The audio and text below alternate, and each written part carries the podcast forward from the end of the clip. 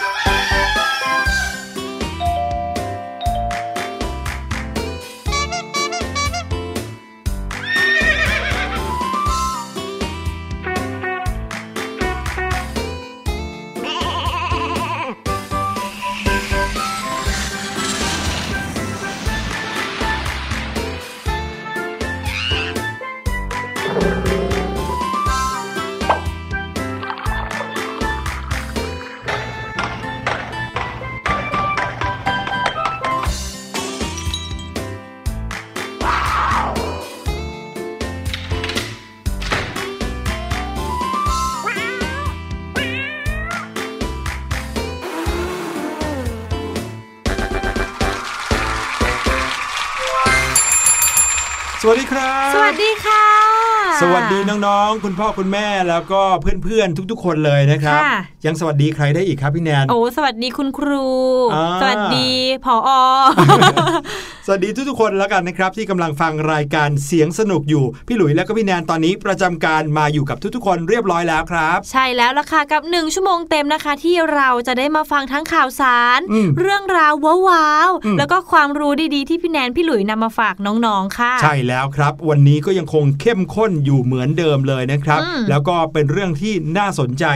รายการเราเนี่ยพูดถึงเรื่องของการค้นพบอะไรใหม่ ๆ บ่อยเนาะค่ะ ไม่ว่าจะเป็นการค้นพบด้านวิทยาศาสตร์อืมด้านการแพทย์ มีทางไสยศาสตร์ด้วยไหมคะมีเหรอหรือบางครั้งอาจจะเป็นการขุดค้นพบ สิ่งค่ะที่โอ้โห ฝังตัวอยู่ใต้ดินมานานนับร้อยนับพันนับหมื่นปีก็มีอู้จนะคริบงๆ แล้วพี่แนนก็ชอบนะ การค้นพบแบบดาวดวงใหม่อย่างเงี้ยเออโอ้โหเป็นอะไรที่อยู่ไกลเรามากๆเลย แต่ว่านักวิทยาศาสตร์ นักดาราศาสตร์เขาก็ไปค้นพบจนได้อะครับผมทำให้พี่หลุยเนี่ยนึกถึงการค้นพบที่ใน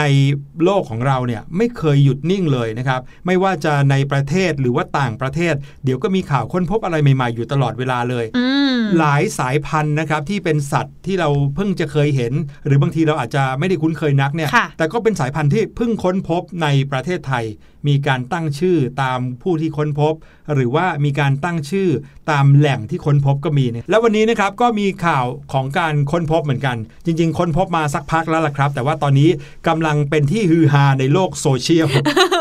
แน่นอนในโลกโซเชียลเนี่ยจะชอบอะไรที่น่ารักหรือไม่ก็แปลก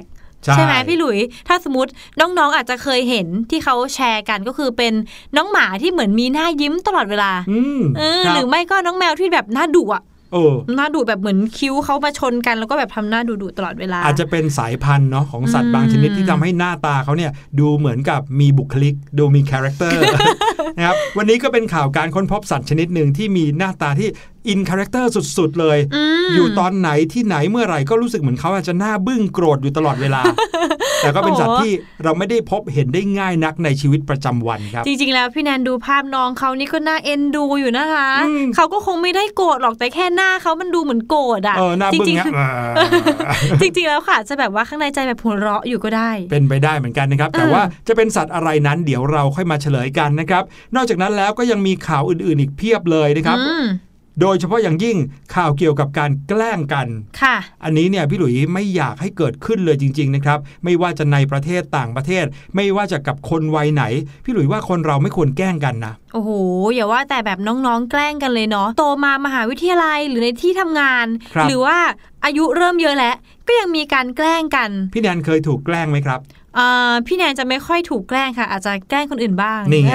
นี่นิดไงหน่อย แต่ว่าแกล้งแบบเซอร์ไพรส์ใช่แกล้งเพื่อเซอร์ไพรส์เขาให้เขาแบบ happy ในตอนหลังอืมไม่ได้แกล้งแบบแรงหรือทำให้เขาขวัญเสียอะไรนะพี่หลุย ใช่ครับบางครั้งเนี่ยนะครับคนที่จะชอบแกล้งคนอื่นเนี่ยก็มักจะมีเหตุผลอยู่เป็นประจำเลยว่า แกล้งเพื่อให้สนุกสนานเล่นกันเฉยค่ะๆแต่ว่าพี่หลุยเนี่ยได้รับการสอนมาอย่างหนึ่งจากคุณพ่อคุณแม่เสมอเลยนะครับ คุณพ่อคุณแม่สอนให้คิดว่า ถ้าเกิดว่าเราคิดว่าแกล้งเพื่อความสนุกเนี่ยให้เราคิดด้วยนะฮะว่าคนที่เราแกล้งเขาเนี่ยเขาสนุกด้วยหรือเปล่า โอ้ใช่เออออาจจะเป็นการโกรธกันในภายหลัง ถ้าเกิดว่าแกล้งกันแล้วเขาสนุกไปด้วยเฮฮาเขาแกล้งเรากลับอะไรแบบนี้ค่ะก็เป็นการแกล้งกันแบบเพื่อนสนุกสนาน มันก็อืมพอจะเรียกว่าความสนุกได้อยู่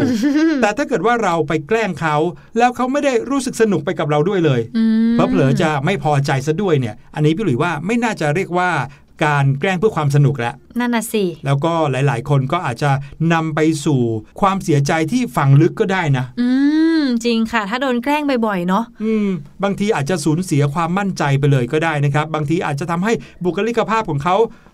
กลายเป็นคนซึมเศร้า กลายเป็นคนที่เขินอายไม่กล้าไปเลย เพราะว่าในสมัยเด็กๆ โดนแกล้งบ่อยอืมพี่แนนเคยรู้จักกับคนหนึ่งค่ะ เป็นผู้ชายที่รูปร่างหน้าตาดีนะ จริง ๆ แล้ว แต่เหมือนตอนเด็กๆเขาตัวใหญ่นิดนึงๆครับเพื่อนๆเขาก็เหมือนชอบแกล้งแล้วก็ชอบล้อครับจนโตมาเขาผอมลงครับแล้วก็เหมือนหุ่นดีหล่อและ แต่ว่าเขาไม่มีความมั่นใจในตัวเองเลย ยังรู้สึกเพราะว่าว่าเหมือนตัวเองไม่ดีอยู่เสมใช่อเพราะว่าโดนแบบ พูดล้อตอนเด็กๆโดนแกล้งตลอดอะไรอย่างเงี้ยครับค่ะผมใครนะครับที่ฟังอยู่ตอนนี้แล้วมีความรู้สึกแบบนี้พี่หลุยเชื่อนะฮะว่าส่วนหนึ่งก็น่าจะมาจากการที่ถูกแกล้งในเวลในตอนเด็ก ๆเหมือนกันนะครับอืมแต่ว่าใครที่ชอบแกล้งคนอื่น อาจจะลองฉุกคิดดูก็ได้นะครับ ตอนนี้ว่าถ้าเป็นเราอะถูกแกล้งบ้าง เราจะทำยังไงหรือเราจะรู้สึกยังไงจริงนะค่ะครับพี่หลุยเรื่องของการแกล้งกันเพื่อความสนุกสนาน อย่างที่บอกครับว่าบางครั้งเราต้องดูว่าเหมาะสมหรือเปล่าคนอื่นที่เราแกล้งนั้นเขา รู้สึกสนุกไปกับเราด้วยหรือเปล่านะครับอืมเตือนกันเอาไว้ เพราะว่าเดี๋ยวมีข่าวข่าวหนึ่งมาเล่าให้ฟัง แล้วก็เป็นข่าวที่ไม่ได้เป็นเรื่องของเด็กๆด้วยนะเป็นเรื่องการแกล้งกันของคนที่โตแล้วด้วย แล้วก็ทำให้ผู้ชายคนหนึ่งเนี่ยถึงขั้นนอนผวากันเลยทีเดียว โอ้โห น้องๆบอกว่าอยากรู้เรื่องอืมแล้วล่ะค่ะ เดี๋ยวติดตามกันในช่วงหน้ากับ What's Going On นะครับ ตอนนี้ไปฟังเพลงกันก่อนครับ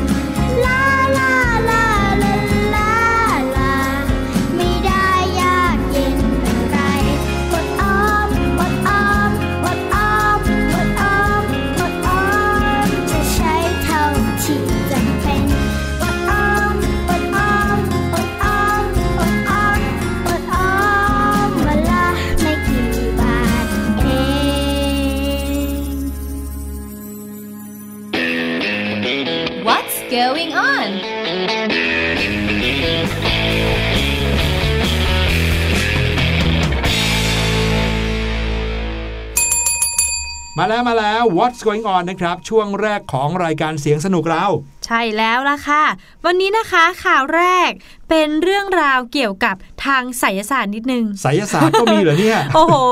น้องๆหลายคนอาจจะเคยได้ยิน ก่อนหน้านี้เลยที่มีโควิด -19 เข้ามาในประเทศไทยครับผมพี่แนนได้ยินเรื่องหนึ่งค่ะ ก็คือสวดมนต์ไล่โควิด มีเหรอ พี่หลุยเคยได้ยินอ๋ไหมอใช่ใช่เคยมีข่าวครับว่ามีการสวดมนต์กันนะครับ ไม่ว่าจะเป็นในวัดหรือว่าที่บ้านในหมู่บ้านอะไรก็ตามแต่ คิดว่าการสวดมนต์เนี่ยน่าจะช่วยไล่ไวรัสโควิด ได้อืมนะครับจริงๆ ก็เป็นบทบาทของแต่ละสถานที่อะเนาะค่ะ จริง ๆ แล้วเรื่องราวของความเชื่อหรือว่าไสยศาสตร์เนี่ยก็เป็นเขาเรียกว่าความเชื่อส่วนบุคคลครับก็แล้วแต่ว่าใครจะเชื่อยังไงเชื่อมากน้อยเท่าไหร่นะคะ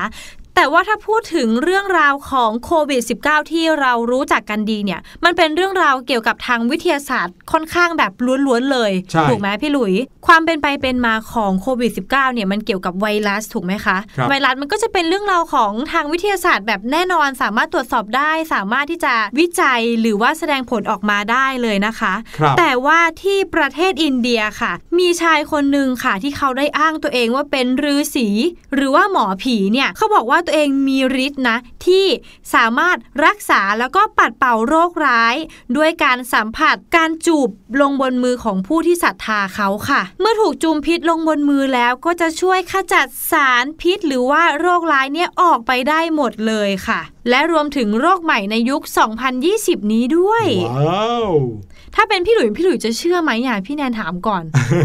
อย่าถามพี่หลุยเลยครับ พี่หลุยไม่เชื่อร้อยเปอร์เซ็นต์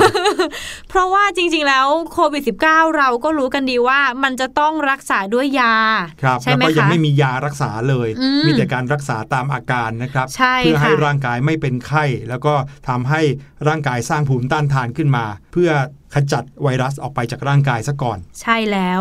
ก่อนที่จะเกิดเป็นเรื่องขึ้นมาเนี่ยนะคะ ที่เขาบอกว่าจูมพิษปัดเป่าโรคให้กับผู้ป่วยโควิด -19 เนี่ยแต่ว่าล่าสุดค่ะน้องๆ อันนี้ต้องเป็นที่แบบฮึอะไรเนี่ยผู้ชายคนนี้ที่พี่แนนได้เล่าให้ฟังว่าเขาบอกว่าตัวเองมีฤทธิ์มีเดชเนี่ยมีพลังที่สามารถปัดเป่าโรคโควิด -19 ได้ เขาดันเป็นผู้ติดเชื้อซะเองค่ะอืม และตอนนี้เขาก็เสียชีวิตลงแล้วด้วยค่ะ ถ้าเกิดว่าเขาสามารถที่จะรักษาโรคโควิด -19 ได้จริงอย่างที่เขาบอกเนี่ย ก็แปลกมากเลยนะครับ ที่เขาจะต้องกลายมาเป็นผู้ติดเชื้อ แล้วก็เสียชีวิตซะเองแบบนี้ งงเลยใช่ไหมคะเขาอาจจะปัดให้กับคนอื่นได้อืมแต่ไม่สามารถปัดให้ตัวเองได้ปัดเข้าตัวหรือเปล่าเจ้าหน้าที่นะครับที่เกี่ยวกับการสาธารณสุขของอินเดียเขาก็เริ่มทำการติดตามผู้ที่สัมผัสกับชายคนนี้เอาเป็ในนช่เรื่วองงเลยหลายวันที่ผ่านมาค่ะแล้วก็มีการเก็บตัวอย่างจากผู้ที่สัมผัสใกล้ชิดจำนวน 40 รายนะครับ เพื่อที่จะตรวจสอบหาผู้ติดเชื้อเพิ่มเติม แล้วก็ปรากฏว่า ผลการตรวจบ่งชี้เรียบร้อยแล้วค่ะว่ามีผู้ที่สัมผัสกับเขา 40 รายเนี้ยเป็นผู้ติดเชื้อไปแล้วกว่า 20 รายครับ นั่นไง ครับ ซึ่งในจำนวนนั้นเนี่ยนะครับก็คือสมาชิกครอบครัวของชายผู้นี้เองนะครับ มีถึง 7 รายที่เป็นผู้ติดเชื้อไปตอนนี้ โอ้โห ทางการของ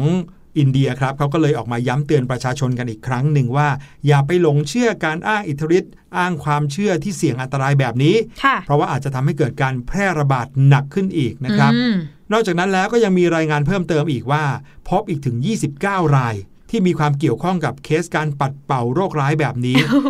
แล้วเขาก็ได้ทำการกักตัวเอาไว้เรียบร้อยแล้ว เพื่อที่จะสอบสวนโรคกันต่อไปนะครับค่ะอันนี้สอดคล้องกันกับอีกหลายๆประเทศเลยนะครับ ที่เขากำลังตื่นเต้นตกใจกันว่า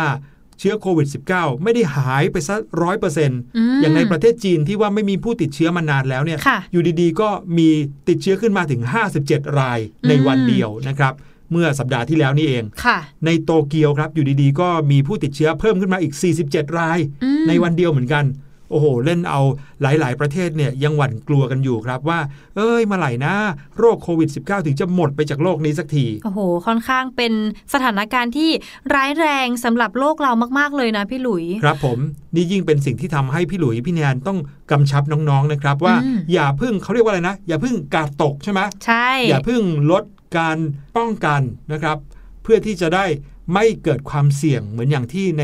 ต่างประเทศเขาเป็นกันนะครัใช่ค่ะการไปไหนมาไหนยังคงต้องพกอะไรฮะหน้ากากอนามัยอืมแอลกอฮอล์ครับผม หรือพยายามล้างมือให้เยอะๆด้วยในแต่ละวันนะครับ ขอบคุณข่าวจาก Daily Mail ด้วยครับ มาที่ข่าวที่ 2 กันดีกว่านะฮะ ที่พี่หลุยเคยเล่าให้ฟังเมื่อตอนต้นรายการว่าเกี่ยวข้องกับเรื่องของการแกล้งกันครับ พี่แนนเชื่อว่าที่บ้านของน้องๆ หลายๆ คนนะคะ ต้องเคยโทรสั่งอาหาร Delivery ครัมาบกินที่บ้านแน่นอน ใช่อืมไม่ว่าจะเป็นไก่ทอดอืมหรือว่าพิซซ่าอืมก็น่าจะเคยสั่งมากินที่บ้านแน่นอนค่ะโอ้เดี๋ยวนี้มีเขาเรียกว่าอะไรนะแอปพลิเคชันที่สั่งอือหือใช่ไหมครับใช่ก็สั่งเลยได้ทุกร้านแล้วไม่ว่าจะเป็นร้าน ข้าวราดแกงข้าวอะไรเดี๋ยวนี้สั่งได้หมดแล้ว ใช่แล้วค่ะ การที่เราเนี่ยรอคอยอาหารมาส่ง แล้วก็มีคนมาปิ้นปิ้นๆหน้าบ้านอืมหรือว่ากดกริ่งเรียกเราเนี่ย เราจะรู้สึกดีใจมากๆเลยโอ้ยที่ได้เราสักทีเออใช่เราจะได้อิ่มแล้วเพราะหิวมากๆเลยนะคะ แต่ว่าถ้าสิ่งที่เขามาส่งอะ ไม่ใช่สิ่งที่เราสั่งอืมหรือไม่ได้สั่งเลยนะ อยู่อืมดีๆเขามาส่งเนี่ยจะทำยังไงคะเป็นพี่หลุยอย่างแรกสุดงงเลยสินะต้องปฏิเสธก่อนอืมเพราะว่าเขามาส่งเขาต้องมีการมาเก็บเงินใช่ไหมใช่ค่ะถ้าเกิดว่าเขาจะมาส่งเราโดยที่เราไม่ได้สั่งเราก็ต้องบอกเขาครับว่า ไม่ได้สั่งไม่เคยไปแตะต้องแอปพลิเคชันเลย ตอนนี้อิ่มแล้ว เพื่อที่จะได้ไม่ต้องไปจ่ายเงินค่าอาหารที่เราไม่ได้สั่งไงฮะ ใช่ค่ะ และเรื่องราวนี้นะคะ ก็ถือว่าเป็นฝันร้ายของชายชาวเบลเยียมคนหนึ่งค่ะ ที่เกิดขึ้นกับเขาเนี่ยเป็นเวลายาวนานมากถึง 9 ปีเลยค่ะ 9 ปี อืม คุณชอนแวนแลนเดอร์เฮมนะคะที่มีอายุ 65 ปีค่ะ จากประเทศเบลเยียม เขาเนี่ยได้รับพิซซ่า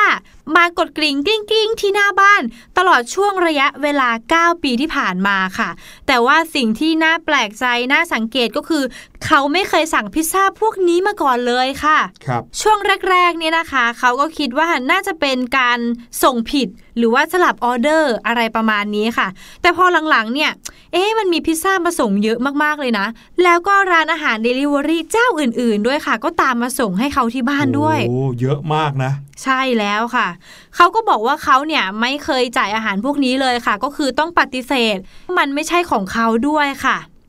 จริงๆ แล้วมันอาจจะไม่ใช่ปัญหาใหญ่โตอะไรนะคะ ถ้าลองพิจารณาดู แต่ว่าค่ะ เขาเนี่ยต้องเจอกับสถานการณ์เนี้ยเกือบจะทุกๆ ชั่วโมงเลยในแต่ละวันค่ะโอ้ทั้งกลางวันกลางคืนก็มา มาเคาะหน้าบ้านเขาเพื่อส่งอาหารตลอดเวลาเลยค่ะ โอ้โห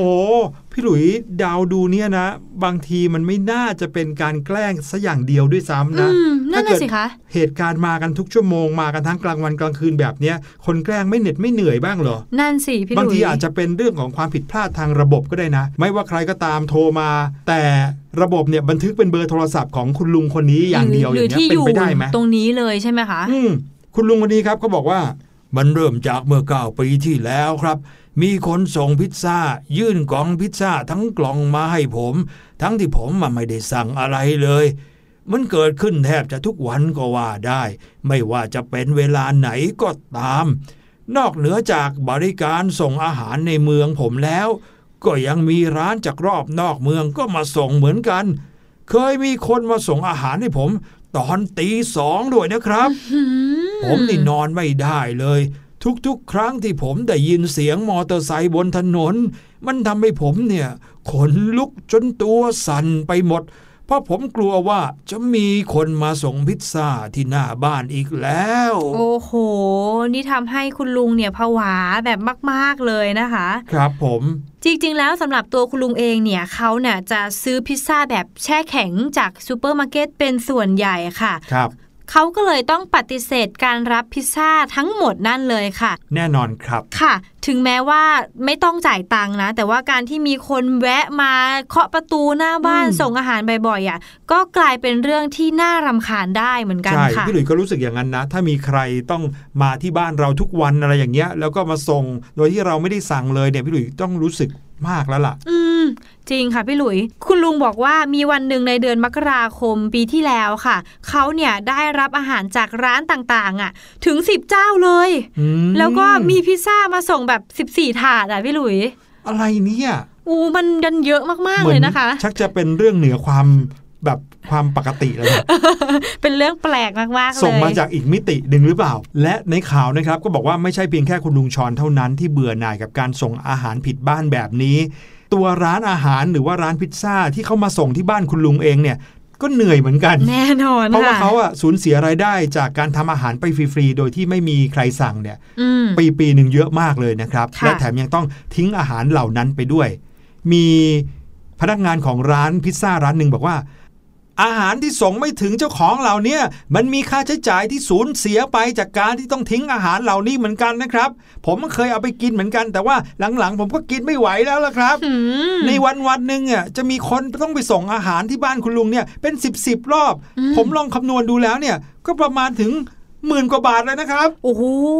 เยอะมากเลยค่ะ ใช่ครับ จริง ๆ เรื่องนี้ถ้าไม่ใช่การแกล้งกัน ก็อาจจะเป็นการผิดพลาดทางระบบอย่างที่พี่หลุยบอกครับแบบว่าอาจจะพี่หลุยสั่งอะแต่ว่าในอืมระบบเป็นที่อยู่ของพี่แนนอืมพอใครสั่งเข้ามาก็มาส่งที่พี่แนนหมดเลย ไม่น่าเชื่อเลยเนอะว่าจะเกิดเรื่องราวแบบนี้ขึ้นจริงค่ะแต่ที่แน่ๆนะครับ ไม่ว่าจะมีคนแกล้งหรือว่าไม่แกล้งเนี่ย แต่สิ่งที่เกิดขึ้นที่เป็นผลต่อคุณลุงชอนคนเนี้ยค่ะก็ทำให้เขาเนี่ยจะต้องนอนผวากันไปทุกคืนเลยก็ว่าได้นะครับอืมได้ยินเสียงมอเตอร์ไซค์วิ่งผ่านบ้านเนี่ย ไม่ได้มาส่งบ้านเราหรอก แต่ก็รู้สึกตื่นตกใจผวาไปแล้วนะครับค่ะนี่ก็เลยเป็นสิ่งที่เป็นอุทาหรณ์นะครับ ที่จะเอามาฝากกันน้องๆ บางทีถ้าเราคิดจะแกล้งใครเนี่ยก็อาจจะนึกถึงผลที่เกิดขึ้น ถ้าเราเป็นคนที่ต้องรับผลนั้นเองก็อาจจะทำให้เรา เข้าใจหัวอกของผู้อื่นมากขึ้นก็ได้ เหมือนที่เขาบอกว่าเอาใจเขามาใส่ใจเราเนอะเนาะใช่แล้วครับมาข่าวสุดท้ายกันดีกว่าครับ เป็นข่าวน่ารักน่ารัก การค้นพบของสัตว์พันธุ์หนึ่งที่บอกเมื่อกี้ว่าหน้าบึ้งอะไรตลอดเวลา เดี๋ยวเรามาเฉลยกันว่า คือสัตว์อะไรครับ พี่แนนกับพี่หลุยจะพาน้องๆมารู้จักกับ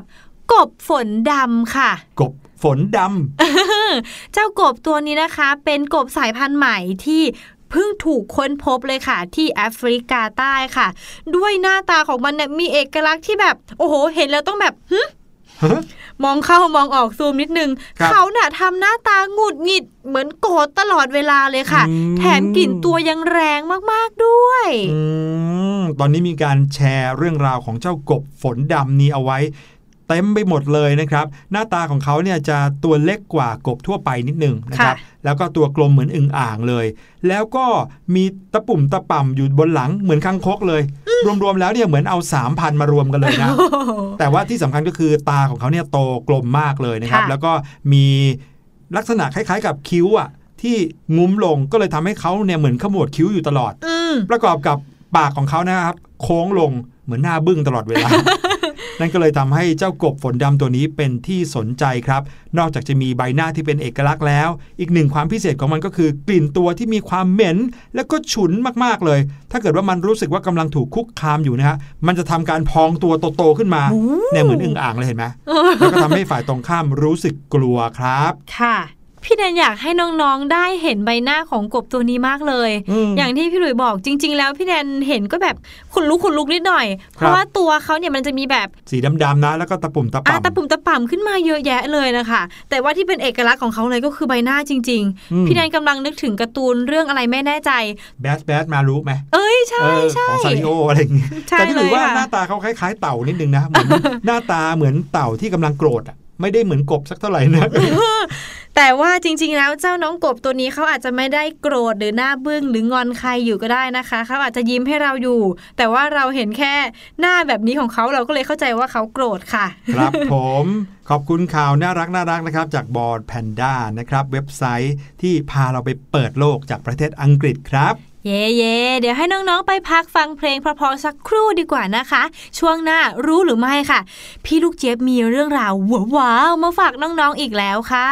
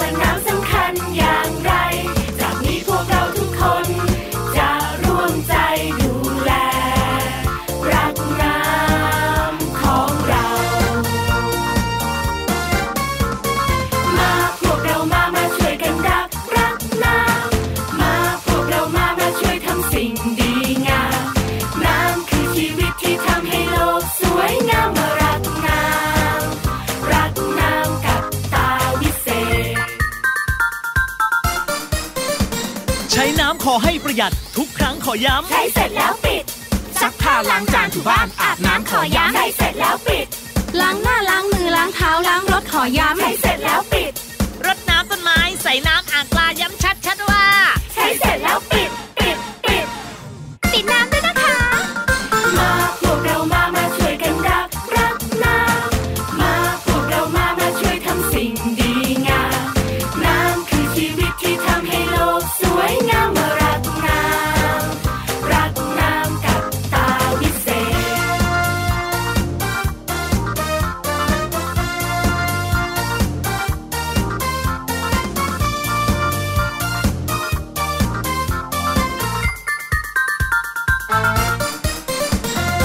เลยว่าน้ำทุกหยดจะไม่มีวันหมด ต้องช่วยกันปิด ดื่มน้ำให้หมด ปิดน้ำให้สนิทจะไม่วิกฤตต้องช่วยกันปิด ไม่เหลือน้ำทิ้ง ไม่ทิ้งน้ำเสียบอกกันเคลียร์ต้องช่วยกันปิด เราคิดก่อนใช้เราใช้แล้วคิดใครลืมเรื่องสกิปให้ช่วยกัน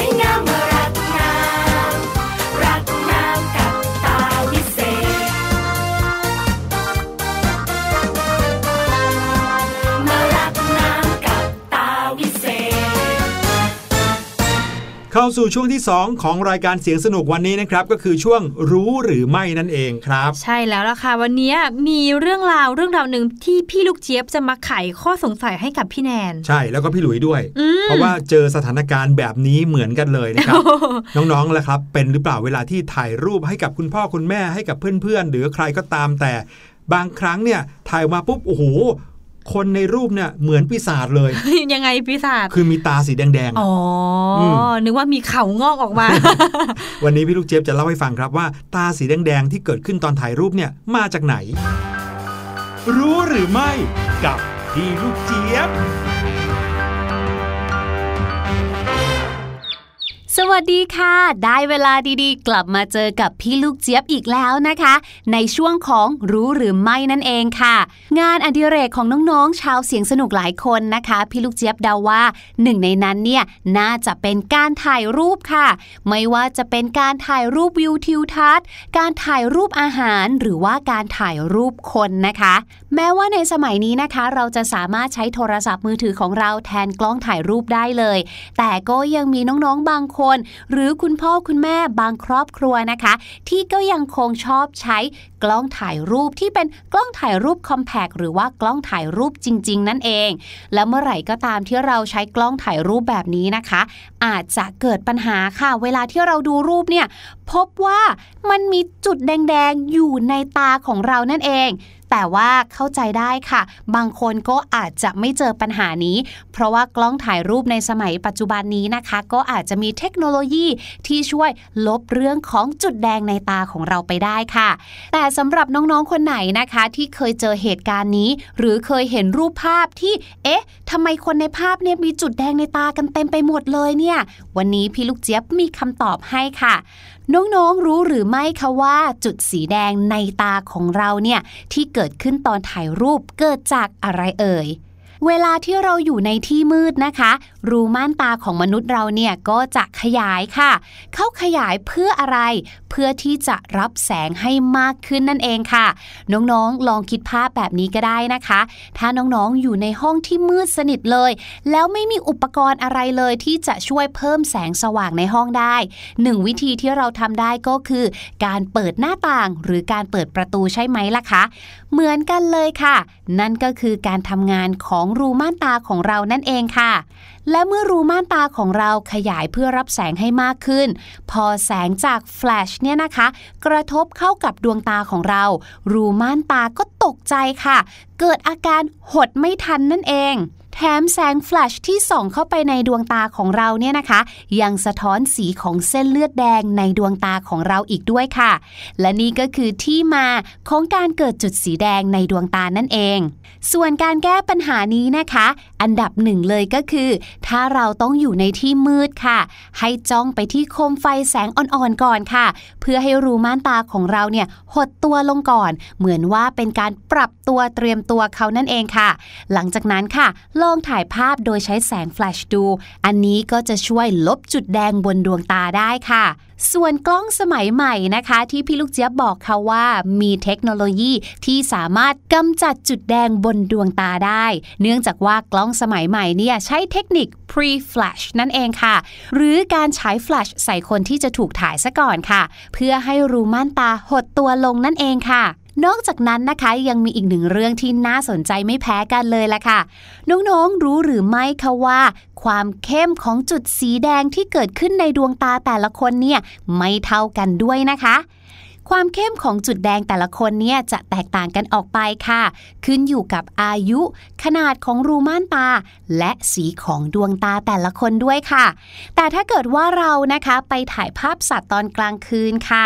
สัตว์ที่หากินในเวลากลางคืนภาพที่ถ่ายออกมานะคะ ดวงตาของเขาเนี่ยไม่ได้สะท้อนออกมาเป็นสีแดง แต่เป็นสีอื่นค่ะ เพราะว่าบรรดาสัตว์ที่หากินในเวลากลางคืนเนี่ยนะคะ มีเนื้อเยื่อในตาที่ไม่เหมือนกันกับมนุษย์เราค่ะ โดยเนื้อเยื่อในตาชนิดหนึ่งของเขาเนี่ยนะคะทำหน้าที่เป็นตัวสะท้อนแสงไปยังทิศทางเดิมที่แสงสาดส่องมาค่ะ นั่นก็เลยเป็นเหตุผลที่ทำให้ดวงตาของสัตว์เหล่านั้นนะคะ สะท้อนแสงออกมาเป็นสีอื่นที่ไม่ใช่สีแดงและและส่วนมากเราก็จะเห็นเป็นสีเหลืองนั่นเองค่ะ ขอขอบคุณข้อมูลดีๆ จากเว็บไซต์ Bright Side ด้วยนะคะ ส่วนวันนี้หมดเวลาของพี่ลูกเจี๊ยบแล้ว เจอกันใหม่ครั้งหน้า สวัสดีค่ะ รู้หรือไม่ กับพี่ลูกเจี๊ยบ อ๋อ อย่างนี้นี่เองอืมแต่จริง ๆ แล้วเดี๋ยวนี้มันก็ไม่ค่อยมีแล้วไหมคะ แบบครับปีศาจแบบที่พี่หลุยบอกอะใช่ใช่เดี๋ยวนี้กล้องถ่ายรูปนะไม่ว่าจะเป็นกล้องในมือถือหรือว่ากล้องจริง ๆ จังๆเนี่ยค่ะเขาจะมีระบบการตัดแสงนะครับ ที่จะทำให้แสงสะท้อนนะไม่ออกมาเป็นสีแดง น้องๆ อาจจะไม่ค่อยเคยเห็นอืมเออเผลอๆเนี่ยพี่ลูกเจี๊ยบเล่าให้ฟังไปน้องๆอาจจะงงๆด้วยซ้ำไปว่าเอ๊ะ พูดถึงอะไรกันอยู่เนี่ย อาจจะต้องกลับไปดูรูปของคุณพ่อคุณแม่เออออาจจะแบบวัยย้อนไปสัก 10-20 ปี อย่างนั้นเลยเหรอ ในช่วงที่เป็นกล้องแบบฟิล์มอ๋อแล้วก็ใช้แฟลชอันเนี้ยจะเห็นชัดมากค่ะ ครับผมขอบคุณพี่ลูกเจี๊ยบมาก ๆ เลยนะครับ เดี๋ยวเราไปฟังเพลงกันสักครู่นะครับ ช่วงหน้ากลับมากับห้องเรียนสายชิว วันนี้ได้เวลาพาน้อง ๆ ไปรู้จักกับดวงอาทิตย์